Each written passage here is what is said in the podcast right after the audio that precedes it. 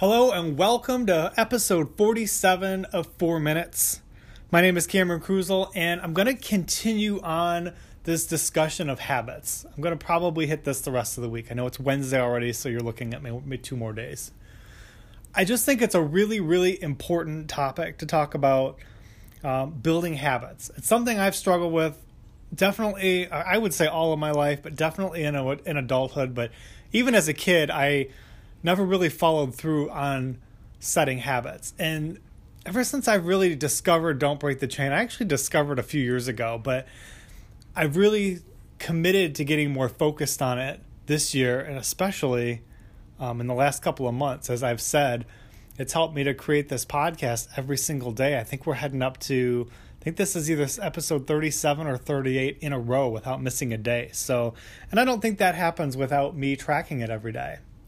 Um, so it's really, really important if you have a goal or if you have something you want to do that you track it every day because otherwise you're relying on your memory. And that's uh, you know you're not going to remember it did i do it this day or did i not do it this day? But so it's really important to have that tracker to focus on your goals.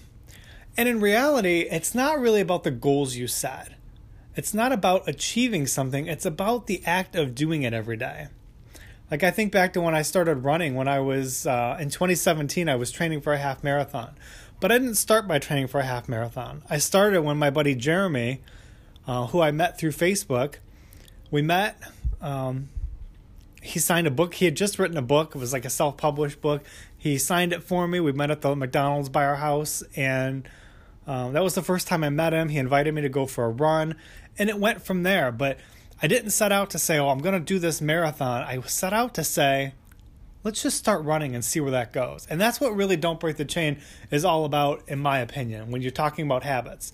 Like for me, a habit that I want to get back to is writing. I was always a really good writer in school. Teachers thought so. I thought so. I really enjoyed writing. But then as I got to be an adult, it sort of went away.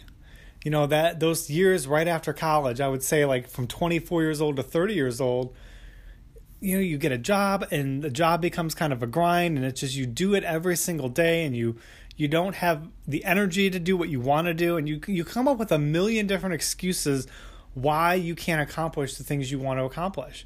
And every day for quite a while i've told myself like i want to get to writing. I want to do writing or I want to write i should say not do writing and but I don't do it. And I, you know, I can read, but I don't write. And I thought about that this morning and I thought, well, that's because reading is more passive. When you're reading, yes, you're actively doing something, you're looking at the words on the page, but you're taking in somebody else, else's ideas.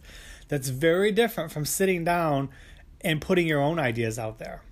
So this morning I said, you know what? I'm going to, for the next 20 minutes, it was early, early this morning, and I said, for the next 20 minutes, I am going to write for 20 minutes. Doesn't matter what I write about, but I want to write it as if it's going to be published at some point because I think it will. Blog post, you know?